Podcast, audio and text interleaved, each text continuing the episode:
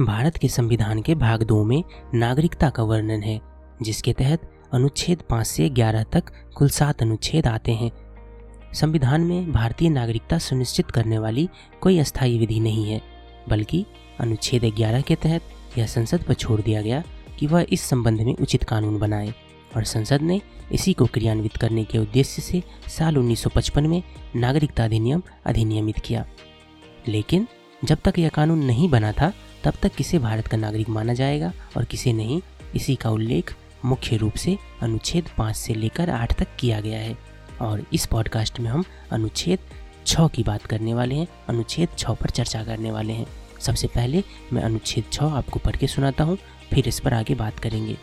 अनुच्छेद छः कहता है कि अनुच्छेद पाँच में किसी बात के होते हुए भी कोई व्यक्ति, जिसने ऐसे राज्य क्षेत्र से, जो इस समय पाकिस्तान के अंतर्गत है भारत के राज्य क्षेत्र को माइग्रेट किया है। इस संविधान के प्रारंभ पर भारत का नागरिक समझा जाएगा।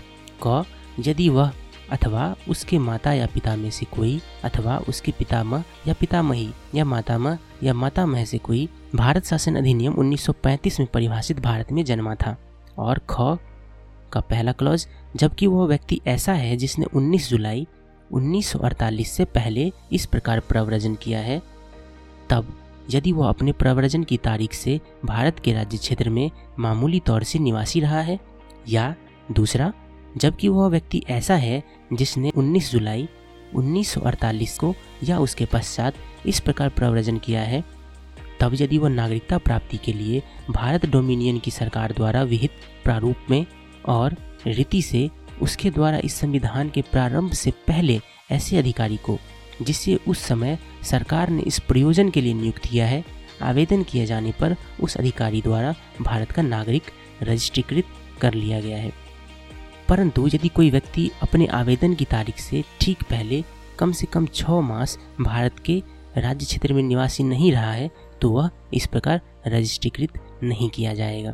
तो कुल मिलाकर हमने देखा कि अनुच्छेद छः पाकिस्तान से भारत आने वाले व्यक्तियों के नागरिकता के अधिकार के बारे में है।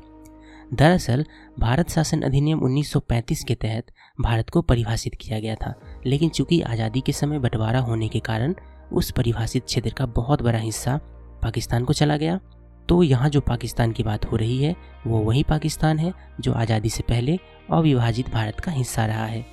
तो कुल मिलाकर अनुच्छेद छः के प्रावधानों के तहत अगर कोई व्यक्ति पाकिस्तान से भारत आया हो तो भारत का नागरिक बन सकता है।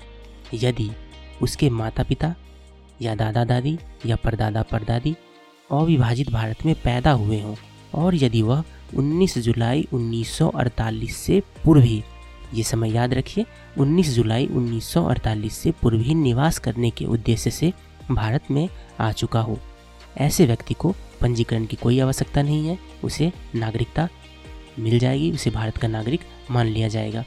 लेकिन अगर वो 19 जुलाई 1948 के बाद भारत आया है तो भी वह भारत का नागरिक समझा जाएगा। लेकिन उसे भारत सरकार द्वारा नियुक्त किसी सक्षम प्राधिकारी के पास अपना रजिस्ट्रेशन करवाना होगा।